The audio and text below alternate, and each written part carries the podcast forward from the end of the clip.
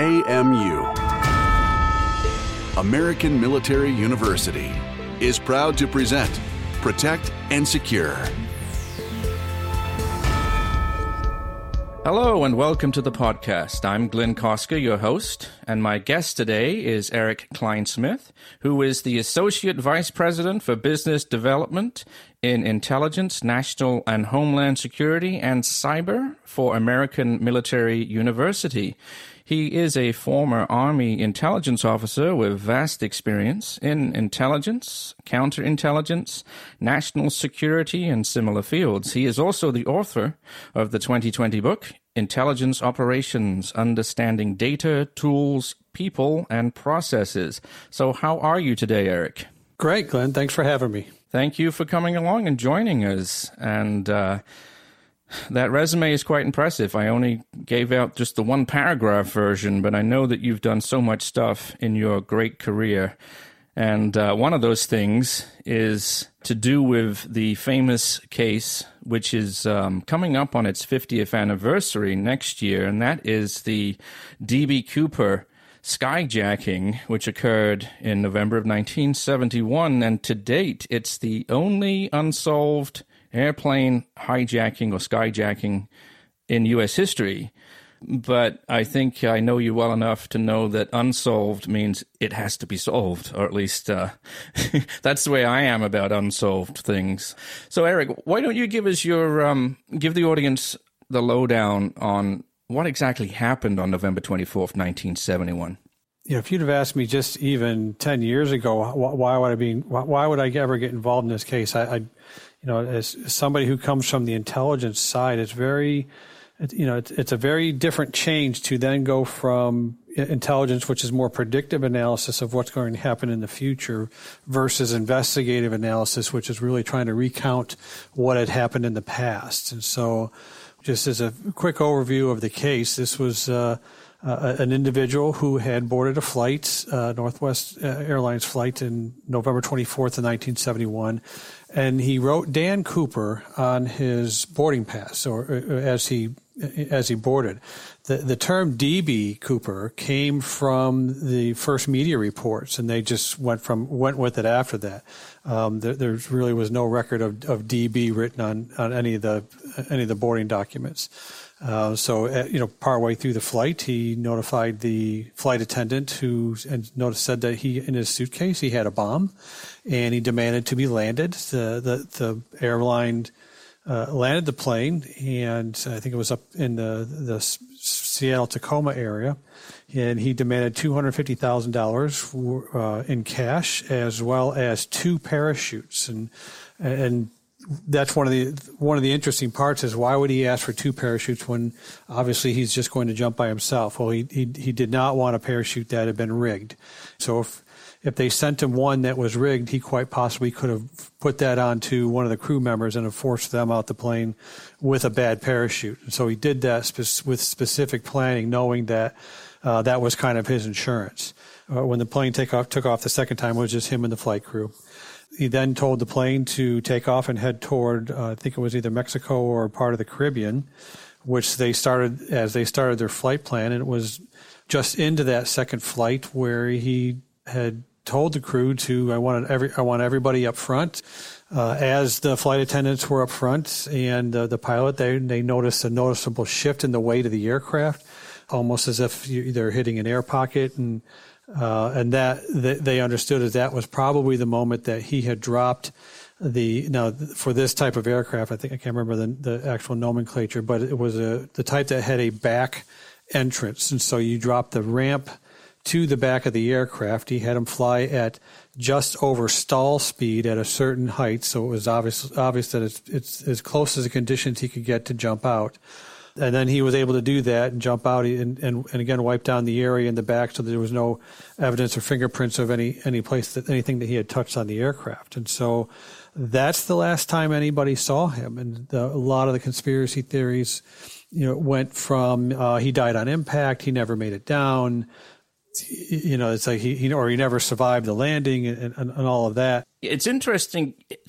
A theory about him not surviving the landing or dying on impact, to me, you know, that would be something that they would find. I mean, cadaver dogs, uh, searching, and all sorts of different methods to try and find and basically a corpse with a parachute on his back. So that, to me, is one of the least believable concepts. Some of the younger listeners on this podcast might be a little bit shocked to hear that you can just walk onto a plane with no security screening and, and actually have a real bomb in your suitcase, because he did have dynamite in his suitcase. Of course, back in nineteen seventy-one, there was no screening. Uh, it was basically like riding a bus, except you're in the air. So, well, you, you know, what's interesting is the first, you know, real recorded successful hijacking of an aircraft from from a terrorist standpoint was only three years earlier, in nineteen sixty-eight, and it was a hijacking of an L L flight from Israel. L L has since changed their security measure that has has since been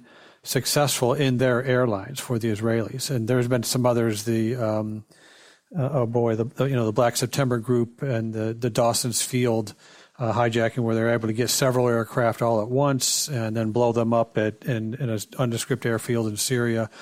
All of that was taking place in the late sixties, early seventies, but in the U S it, that was wasn't even entered into our lexicon, that hijack or skyjacking or any kind of terrorist type or um, you know a ransom event would take place. So this you know is, was really the first of its kind for our U S law enforcement to deal with as well. And obviously this was a, an F A A case and then picked up by the F B I. But one of the frustrations that we had, even do, when we're doing our investigation as a cold case, is the same group within the, the local F B I field office that handled cold cases was the same team that worked uh, missing and exploited children. So, I mean, so what's your priority? The a, you know, a live human being that has been abducted this week, or, you know, or somebody's child, or a fifty-year-old case that, you know, didn't kill anybody and only asked for that amount of cash. I mean, that's that's one of the reasons why, you know, we, we felt also it just it wasn't solved, because it could, was never a priority when you line it up against, you know, obviously more important live cases that were ongoing. Right. I suppose that's understandable, but but at the same time, It's it's one of the biggest mysteries that we've had in law enforcement over the last hundred years. Um, so why don't you give us a little bit of info about the immediate aftermath? I mean, the authorities came in, the F B I. What was it that they found on the flight, and what kind of physical evidence did they have right after that flight landed and, and all these events had just taken place? What was interesting, and this is outlined in the first documentary that our, our team did for the History Channel in twenty seventeen. And, you know, they go over a lot of the details, and they, and they found out that there was very little physical evidence that there was available to them going on the aircraft later. In fact, the, the flight attendant, and this, and again, this this gets to another point later on I'll get to, but the, the flight attendant, you know, themselves even had a hard time describing what he looked like. And part of that was just from the psychological shock. The thing about the cold case investigations, and this is what we're finding, because I'm, I'm, you know, I'll tell you right now, I'm, I am on several cold cases because of this one. And, and it's, there's, we're seeing the same pattern over and over, and that it is very hard, next near impossible, to solve a cold case by recreating the previous investigation that had already been made. And, and because what you're doing is you're, you're working yourselves along a timeline. You're saying, these are all the things that we know that happened up until the crime was committed. After that, we don't know, but we have all these different branches of things that could have happened. Now let's take a look at each one of those and see if that's That's the right problem. Is is it, it's hit or miss at that point, because your leads dry up. That again, that's why the case goes cold. For this case, as we got into the investigation, we were actually given information about who the person was, and so that that's and that's the the start point of our investigation. Is we took the name of the person and we started to work that backwards to either confirm or deny that person. And if you know, and if and if you can immediately deny and say, "No, this, this doesn't line up," whoever gave us this story was a kook or whatever, and, you know, it's, you know, case closed, we didn't solve it. But for this one, the, the person that we identified, too many things started falling into place. And our team lead is a, a, a guy named Tom Colbert, and he works um, as an investigative reporter and and, uh, and, and a producer of several of several uh, law enforcement shows. Uh, he's had a wealth of experience, and so the, the initial tip off to uh, Cooper's real identity didn't come from him just diving in and says, you know, today I think I'm going to be a conspiracy theorist and find out who this guy is. It was an, an, on another investigation that he was running when he was investigating a, a heroin drug triangle between Las Vegas, Seattle, and and Los Angeles. And as he was, you know, reporting and talking on different, talking to different folks, it was then that one of the his sources fingered and says, you know, I, you know, I, I tell you, I, I, this is the guy. The, one of the guys that you're looking at is the guy that has told me that he's D B. Cooper. And he says, no, no kidding. And he and he gave up a guy whose his name was called Dick Briggs, John Richard Briggs or, or Dick Briggs. And as Tom started his investigation, really working solo, he identified that, you know, it wasn't Dick Briggs who was D B. Cooper. There was he, he denied it for him by looking at some of the evidence that was available, but it was his friend and very close associate, a guy named Robert Rackstraw. And all of a sudden, as he was looking at that point, and that's when the, for him, you know, and he was using old-time gumshoe reporting, you know, beating the street, talking to folks, you know, nefarious to legitimate Uh, conversations, you know, finding out information, and, and all the pieces were pointing toward Rackstraw, and that's when he called me, and that was in twenty eleven. So we've been working this for we've been working this for nine years. So on the fortieth anniversary of the jump is when we started, or when I started in it. Yeah, that that would have been uh, late in twenty eleven. Now, so you've just named a gentleman, Robert Rackstraw. Now, could you give us a bit more detail? I know that there were some other suspects that the F B I had on their list. Uh, there was uh, Ted Mayfield and Richard McCoy Junior But this particular person, there was a photograph or composite sketch that the F B I did in nineteen seventy-one. And many people have probably seen it and not even realized it was, you know, they've seen it and they recognize it, but perhaps didn't make the connection that this photo fit, this uh, composite sketch was was D B. Cooper. But Robert Rackstraw, I mean, it's almost as if he sat for the sketch. There's a photograph of him that's that's out there in the public domain that looks exactly like this composite sketch. I mean, it could be like one of those apps that sort of turns your photograph into a sketch. I mean, that's how accurate this thing looks. Of course, you can't just go on that as being the evidence uh, that it's he's the guy. So, what you know, you said you've been working on it for that many years. So tell me sort of like what went on from twenty eleven onwards uh, that, that sort of honed in on Rackstraw as the guy. The neat thing about how Tom approached it is, you know, I was only one one of several people that he called. And he was able to, from his years of experience of doing other investigations, he had a whole litany of folks with that were experts in different areas. And so the first time that he called somebody that had an intelligence background to do the uh, to do uh, you know analysis of all the all, all the Uh, pieces as more of a, you know, my approach was more of a holistic support to them. So uh, his frustration was that he had built so much data, and, he, and at the time we he brought me in, he had already had, I want to say, fifty to sixty pages just worth of his investigative notes as he was putting them together. And he was going to various law enforcement, talking to different folks, and he was plopping this large document on their desk, and, you know, who's going to read that? No one. So one of the things he came to me for was to find a way to portray this in a more accurate manner. And so we, I, at the time, I was uh, running the U S Army Intelligence uh, Training Program for the individual uh, individual soldiers um, within the military. So I had a, you know, a program of about one hundred fifty instructors I was in charge of. But one of the things that we did is we did teach a lot into the data mining tools, link analysis, time event analysis, that kind of thing. And so I took the dossier that he had given me and I handed it to one of my link analysis instructors. And, and the guy was a uh, David D'Alessio, fantastic guy, uh, f- former drill sergeant uh, for the Army out of Pennsylvania. And I said, all right, just, you know, put something together and we'll start playing with it. Um, you know, throw, throw the information in, the, in a link analysis chart. And he came back in about a half hour. He goes, I don't want to work on this anymore.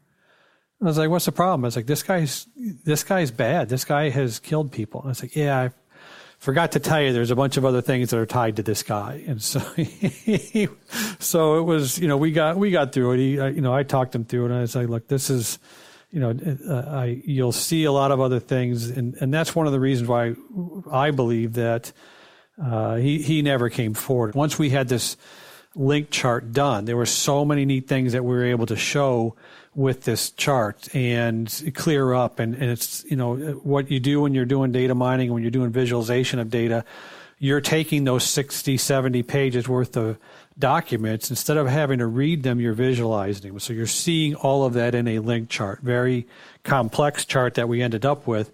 It actually showed us a lot of different things that I, that we went back to Tom and said, you know what, you really need to start talking about this person, or you need to start asking these folks these questions, because this is the gap that we're seeing in the chart, or this is a new lead that if you read through the document, you're not going to pick out. But when you can visualize it, you're going to pick that out in a second. This is a person that that's probably tied to this other person or whatever. And that's, that's the whole beauty of doing that kind of analysis. And so once we gave that chart back to him, uh, Tom and another investigative reporter did a cold approach. And actually, there's, you know, they, they filmed it as they approached him. You know, first they came to him. He was, uh, the guy was working in a, in a, a shipyard in San Diego. At the time, he owned a yacht called Poverty Sucks. And they told him that we were just doing a documentary, that kind of thing. But then they came back the next day and they handed him the chart that we had made. And he looked at that chart and just sat there and stared, and then just started picking that out. It's like, and, and Tom was walking him through. It's like, well, that's you, right? I said, oh, yeah, that's me. I said, oh, boy, you got Dick Briggs there. Yep, that's him. That's uh, him over there. And he started verifying different pieces. But again, he could not come forward and say that he was the guy. Um, so, you know, so the, the, Tom, uh, Tom was able to, you know, get a, get as much information as he could. He did pick up D N A evidence, because uh, he had thrown a, a water bottle that he was drinking from away into the trash, and so he added that to his bevy of information. But what became the some of the key pieces is that Tom was able to dig up information on what happened after he landed, after the jump. And that part has not really come out yet. Um, there's some articles about that that Tom had talked about. If you go to the website, d b cooper dot com, he, that, that's his website. It's it's all the information that he has that's that's lined up there. It's linked to his book, The Last Master Outlaw. But what they ended up doing, and again, this was in uh, twenty seventeen, was they gathered a team of local folks out that he was working with out in California. They went up into the hills of California, and based upon the fact that, that somebody was waiting to pick him up, that was a, a small aircraft pilot, a charter flight, was waiting to pick him up at, you know, once he landed.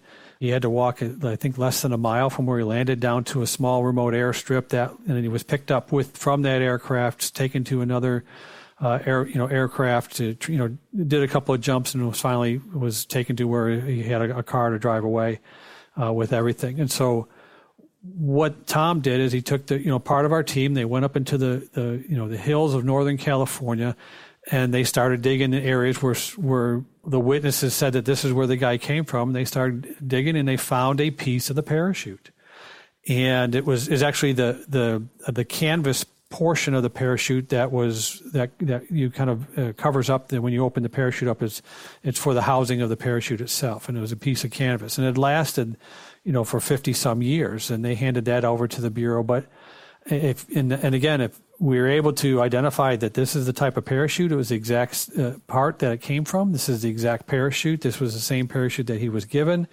And these guys would never have been able to to go into the, you know, millions of square miles of wilderness of Northern California unless every piece of information they had about when he landed and when he picked up and where he walked out of the woods from to this remote landing strip, if none of that was true, they never would have found this piece of the parachute. And so that one physical piece validated almost every part of that, and because it validated that part, the, the rest of the story of this guy's life started to fall into place as part of that. And to me, you know, from when I was doing the analysis portion of it, um, you know, this was all all these different areas were added on after we had finished creating this chart, and that started putting the pieces together. Wow.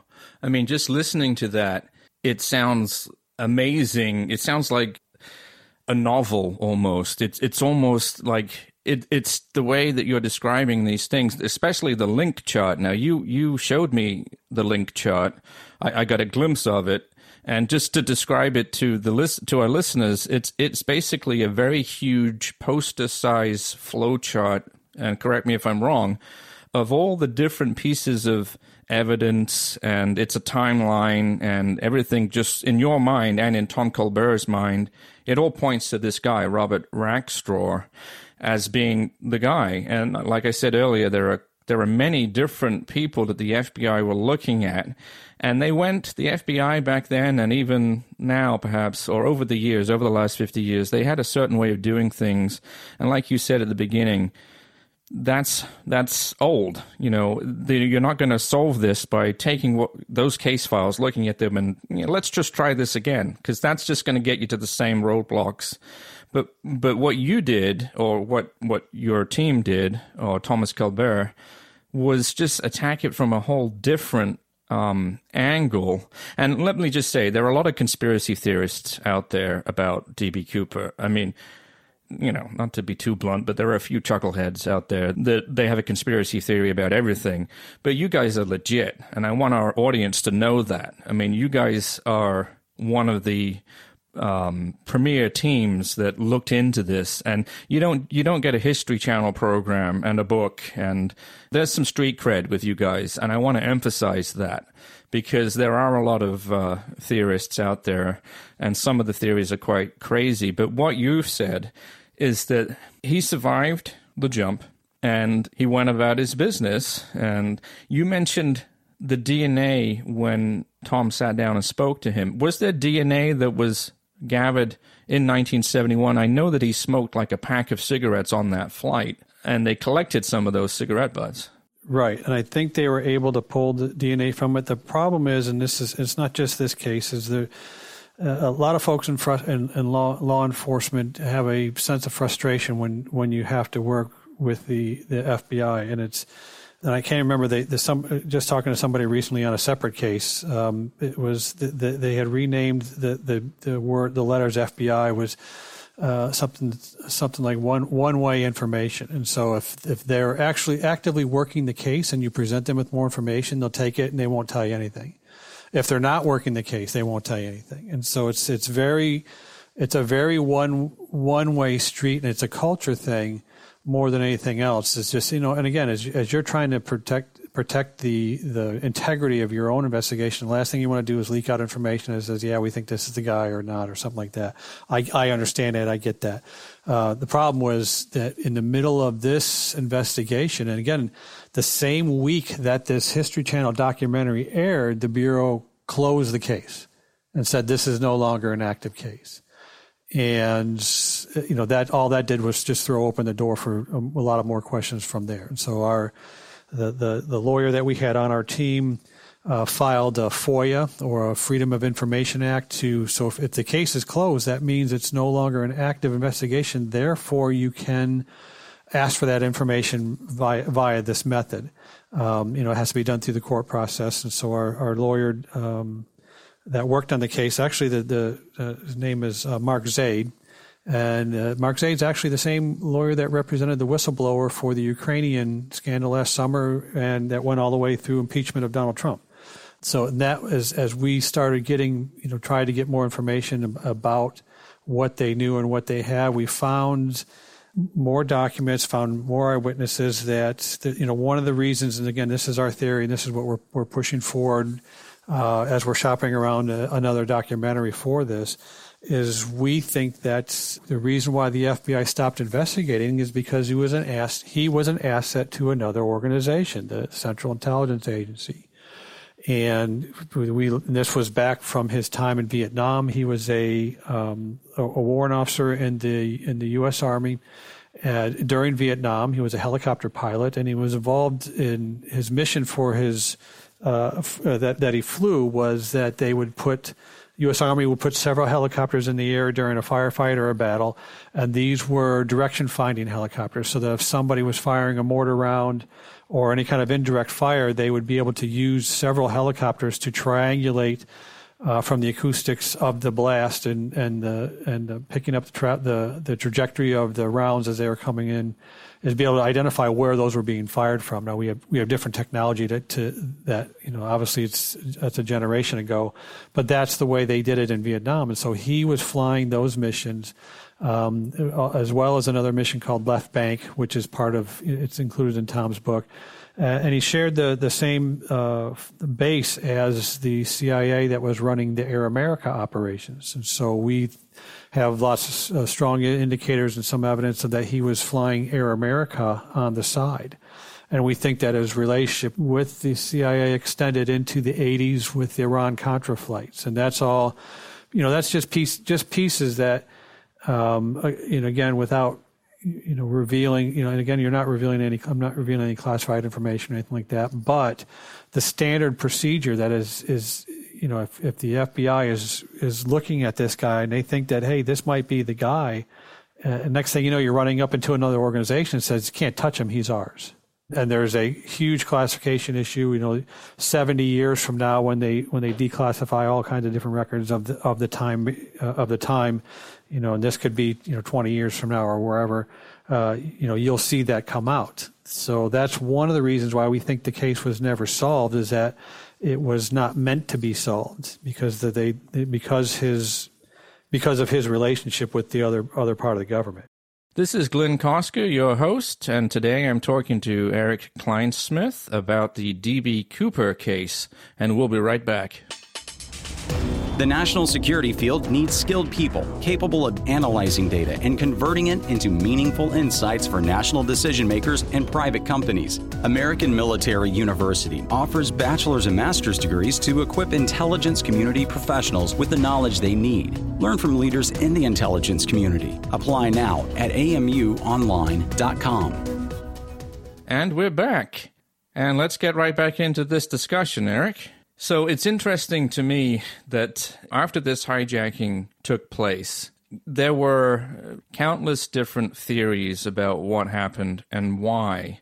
If there is a why, have you looked into why somebody would want to do this? I mean, there are other ways to sort of solicit two hundred thousand dollars without jumping out of an airplane. Well, you know, and that's the thing. That, that goes back to what was he pissed off at? And as we looked into his background, we had learned that he was actually released from the military with a less than honorable discharge because he had lied about having uh, much of his record. And so he lied that he had two bachelor's degrees, and uh, you know, which was a requirement for warrant officer and even um, company grade officer, lieutenant stat, you know, status on up. And so that's part of why he was removed. So that kind of crashed his life, uh, you know, right at the beginning because he, he was ejected from the military. So that's what we felt was his reason on why, when you say, you know, why are you pissed off? You know, yeah, I'm, I'm pissed off at a lot of things, but several other things that he was involved with during his life, lots of other, I want to call them grifting operations or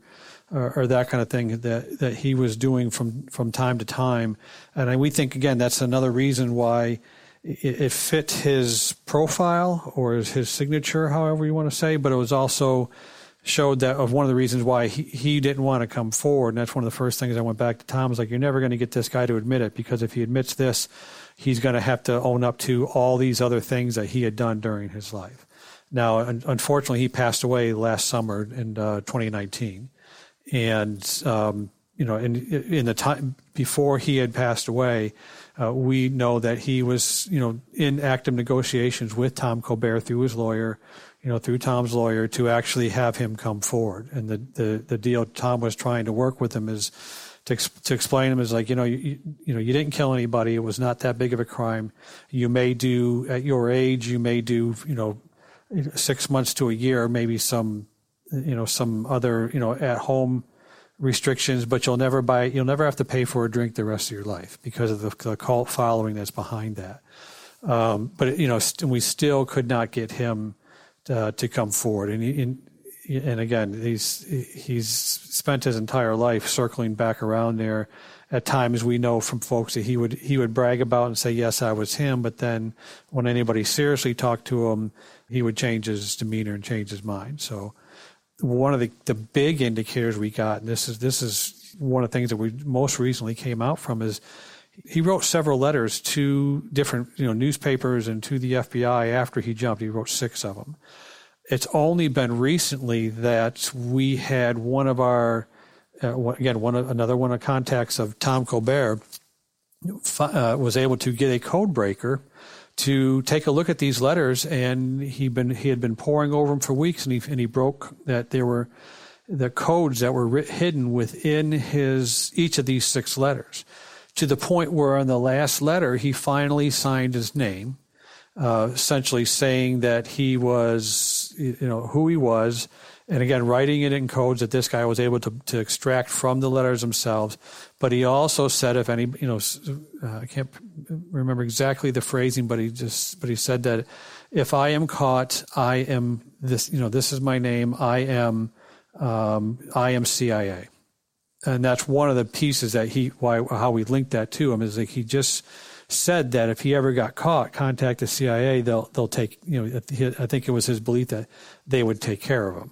Interesting. So this expert looked at these letters that D B. Cooper, of course, the pseudonym that he that he went by, he wrote these letters, and this expert was able to see links in between each letter.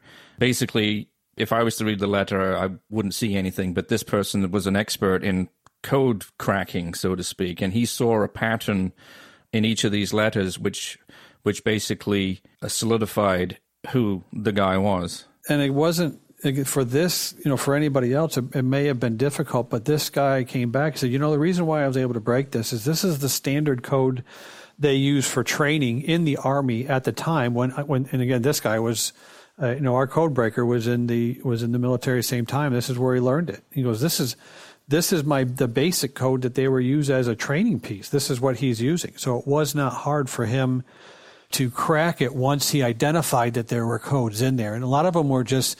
You know, what, what really tagged him was that there were several number combinations within the letters that just did not make sense. They they did, they just didn't fit in, and that's when he started poring over it to try to figure out what it was, to, to decrypt a lot of these things and and do that. So again, again, that's it was another piece of information. Again, all of this was handed back to the Bureau, and you know, what, you know, from our perspective, is once once it was handed over, it was handed into a black hole, and we never heard anything about it or saw anything about it again. Right. Well, there's plenty of people at the Bureau who weren't even born when this event took place. And like I said earlier, they probably get so many of these inquiries a month.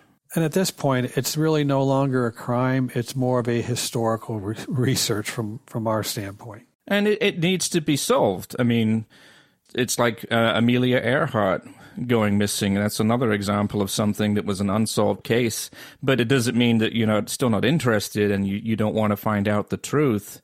Now, let me ask you, during this whole investigation and finding the piece of the parachute, et cetera, were there any other suspects that you came across that you were able to eliminate, or how did it?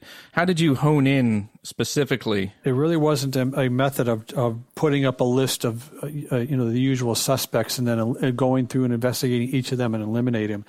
Once we had gotten this, it was really more of an effort to say, you know, either this guy's the guy or the case is again is wide open, and and that's where you know the entire investigation focused on. You know, either confirming or denying different pieces. And we, you know, again, I hit this one very with a ton of skepticism. And we've had some, you know, long conversations and long meetings where we were tearing through this this data. It's like, wait a minute, you, you just can't throw this one out. You have to have something that backs this piece up. This doesn't make sense. And so there was lots of skepticism going into this because you don't want to have a cold case team made up of a bunch of, a bunch of conspiracy kooks. You know, that's just a waste of my time, waste of anybody else's time. It's it's not worth doing that. The veracity of this investigation was was key the entire time to put this together. That's why you know the code breaker was instrumental. We've had you know, we've you know again this we ended up with a team of forty-five individuals. All of them were experts, former law enforcement, former bureau members, for, um, uh, active crime scene investigators uh, that, that are still in the business. You know we we brought in folks all over the place, but. It was tough to look at this guy. He's, he's at some point he's had twenty-two different fake identities. He's had several career jumps. He's had multiple contacts, um, he, even posing as a as a, a millionaire uh, Swiss entrepreneur living in a, nor- a northern or- Oregonian town saying that he was going to uh, spread all kinds of money around town and everything else. And, and then he took the name at that point of Norman uh, Norman D. Winter. And we knew from that point that well, if we did research on that part, is that he, the reason why he took that one is he took it from the name Dick Winters, who was the you know company commander of Echo five oh first Infantry during the you know the Band of Brothers during World War Two, um, and so he, he took that name because he knew who he was and he knew his history, and so that that became kind of his persona during that one period of his life after, after the jump. And so there's, I mean, the, the guy's story is just so fascinating of of one thing after another he that he had done to, I want to say, to subvert the system and, and car, carve out a life for himself, use, you know, using a, a unique pattern. We've got photos of him wearing a lieutenant colonel's uniform with all kinds of fake badges and Uh, not fake badges, but, you know, obviously the rank we couldn't attribute to him and all these things. I mean, we, we had to tear his uniform apart from this photo. Just like, no, he didn't do this. He didn't do this. There's no way he could have done that. I mean, there's all kinds of, you know, again, it was just another chapter of it. Like, then this guy was, was grifting his entire life. Yeah, because some of the other the other suspects that they've had over the years, the evidence pointing at them is not as strong as Robert Rackstraw. And, you know, the fact that he, he had a record that after this, you know, nineteen seventy-one incident, he continued to almost be a fake. And like you said, he had twenty-two different identities. He tried to fake his own death. Uh, he lived all over the place. I mean, to me, and I don't know as much about it as you do, but his credibility is not exactly one hundred percent stellar here. I mean, he sounds like his whole life was a fake or a joke, or not a joke, but, you know, it, it was a it, it was a lie, basically. So how do you believe anything he says? We got to the point where I, I, I and I say this over and over, it's just, we got to the point with our investigation where I, I was under the belief that if this guy didn't do it, O J did it, it you know, and that's just, it was just, there was just too many things that were in there. You know, for, for intel, we don't have to, we don't have to have something that's provable in a court of law for us to do intelligence analysis. We, you know, we got five or six things that says somebody's a bad dude. We can go forward with our analysis to whoever we're supporting. So this guy's a bad dude. But from the legal standpoint, it just, you need to take into consideration all the exculpatory information, mitigating information, anything that exonerates this person. All of those have to be argued against. Um, but we got to the point where we handed the Bureau hundreds of pieces of it, of evidence to, to include the D N A, to include, you know, these other pieces af- that all these things that we had learned about it. And, you know, and that's where it stands right now. So there's, as they did, the History Channel did this uh, documentary in twenty seventeen, he was still alive. And so it was a two-parter. And, and even after we, we watched it, it was like everything was great up until the last fifteen minutes. And then it was like a deliberate attempt by the producers of that show to completely obfuscate and muck up the investigation and discount it and say you don't know what you're talking about, and then leave it very open-ended. And Tom Colbert was he was very shocked and burned by the by the investigation, or by the documentary itself.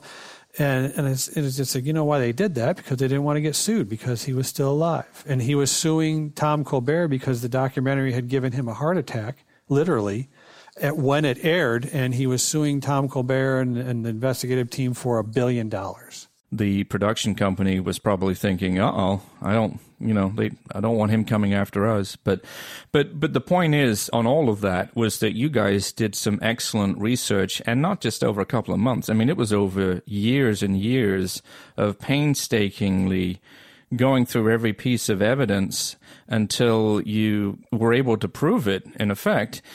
And it is a little troubling that you have effectively proven it, in my mind. And our listeners can go and, and look at the book and probably find that documentary. And, and you said it was d b cooper dot com. d b cooper dot com is the uh, the website that Tom Colbert has, where there's lots of information. You know, what's what's interesting about this, Tom was getting ready to close this. You know, he's he's talking to different folks about it, some documentary deals, that kind of thing. In the middle of it, we've we had somebody call us from out of the blue and says, "I got another case for you." And I ta- can't talk about the case because we're still it's still ongoing, but it was it's one of those where it's just as notorious as this one. But again, it was because somebody said, "I have a final piece to this other puzzle. do you guys want to pick this one up? So we picked it up, and we've been working it actively this this summer, you know, during the pandemic and everything else. And it was just in the middle of the summer that we got another call from somebody else. This, and this actually came through one of our faculty members in our, in our, our criminal justice department, uh, Jennifer Buchholz. Uh, she wrote an article about doing cold cases because she, as a private investigator, as one of one of her many jobs outside of uh, uh, our university, uh, she was contacted by somebody who says, hey, I'm working another case. And she wasn't sure who to turn to in the schools. And, and immediately our, the folks that knew me said, you need to talk to Eric. Uh, and so she, you know, her and I got together, and I got together with her, um, with her source. I got to her source and uh, Tom Colbert together, and, and lo and behold, we had a, a whole, a third case that we are now actively working to the point that we think we know where, where to look for missing persons. We think we need to know. We think we're going to um, get some. We're get. We're right now. We're actively seeking out some D N A to link a person to the to another crime. And it's and it became it became one of those things where this this methodology has just proven itself to me personally three times, and to you know, and to Jen and to Tom several several more times on other cases, as we work within our school. And you know, if you look at you know the average age of our students are thirty-three years old. That means they're in the workplace. That means you know our and we're going to limit it. Obviously, we're limited to graduate students and alumni. You know that if you you have these you know graduate students. These folks are active investigators. We have a huge footprint in law enforcement, a huge footprint in intelligence and security. And so, you know, we're now exploring the use of crowdsourcing as a method to solve some of these cold cases. And it's just really now coming up with a structure of, of how do we herd all these cats? Um, you know, how do we have a, a no-kidding rational method for nominating a case, a rational method for having a case manager or deputy case manager chair that through, and then a like a transfer committee that says that we think we have enough here, and we've done done enough devil's advocacy, we've done enough you know trials on it that we now think we have enough that we can transfer this back to law enforcement to assist them.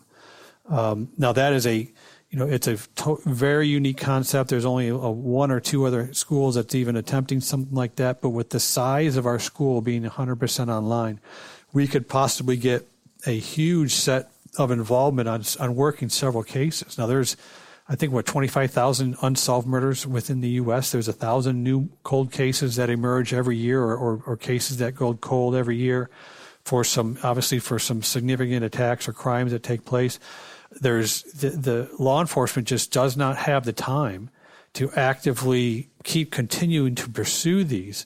But what is out there is you've got a whole bevy of criminal justice students you know, all throughout the U S and the world, and you have retirees who may not physically be beaten uh, on the beat, but they have the mental capacity to continue to work part-time as something that to do what their life has already been dedicated to is solving these crimes. And they still have the skills and demeanor and understanding on how to work that. And so that's the potential here of of using you know what we have available and using crowdsourcing to go after some of these cases is, is enormous.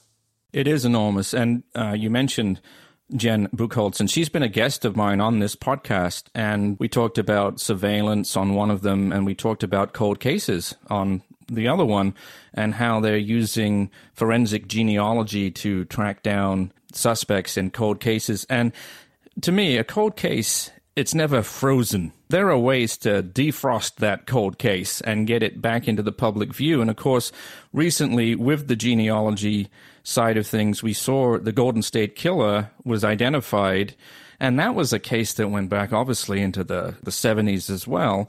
But the point is, it gives some closure to people who were affected.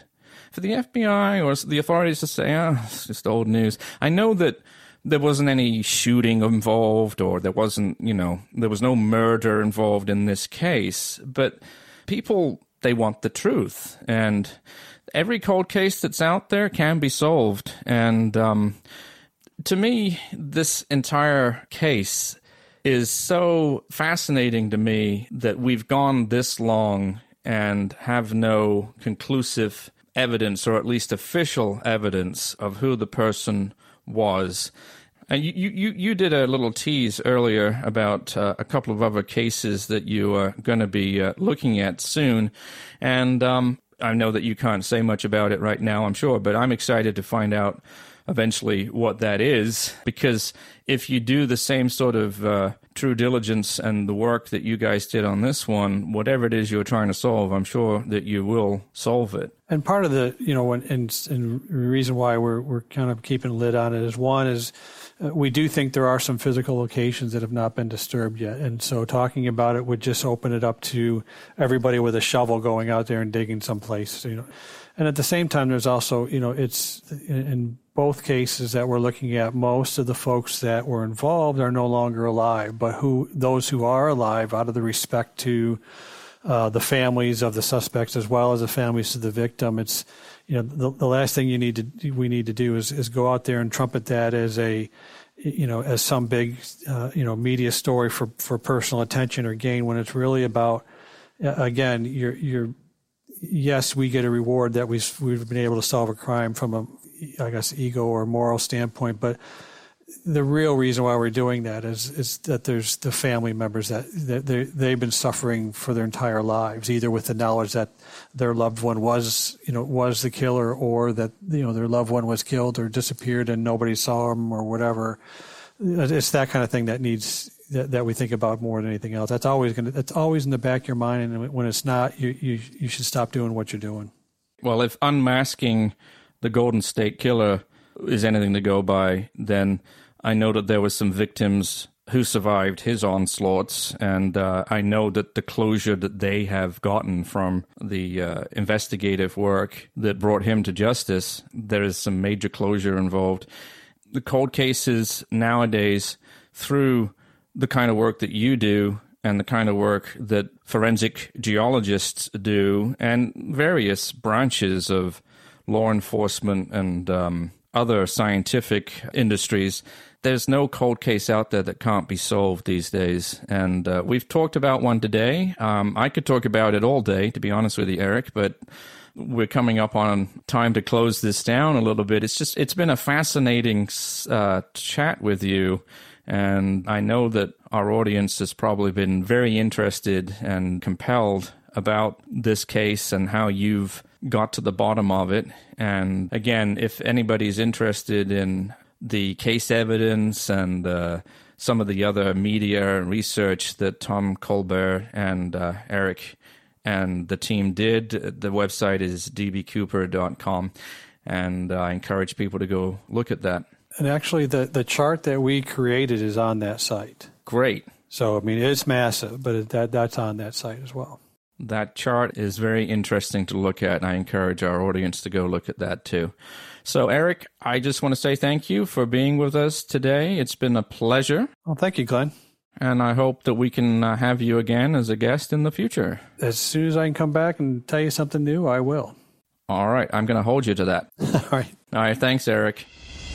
For more information about our university, visit us at a m u online dot com.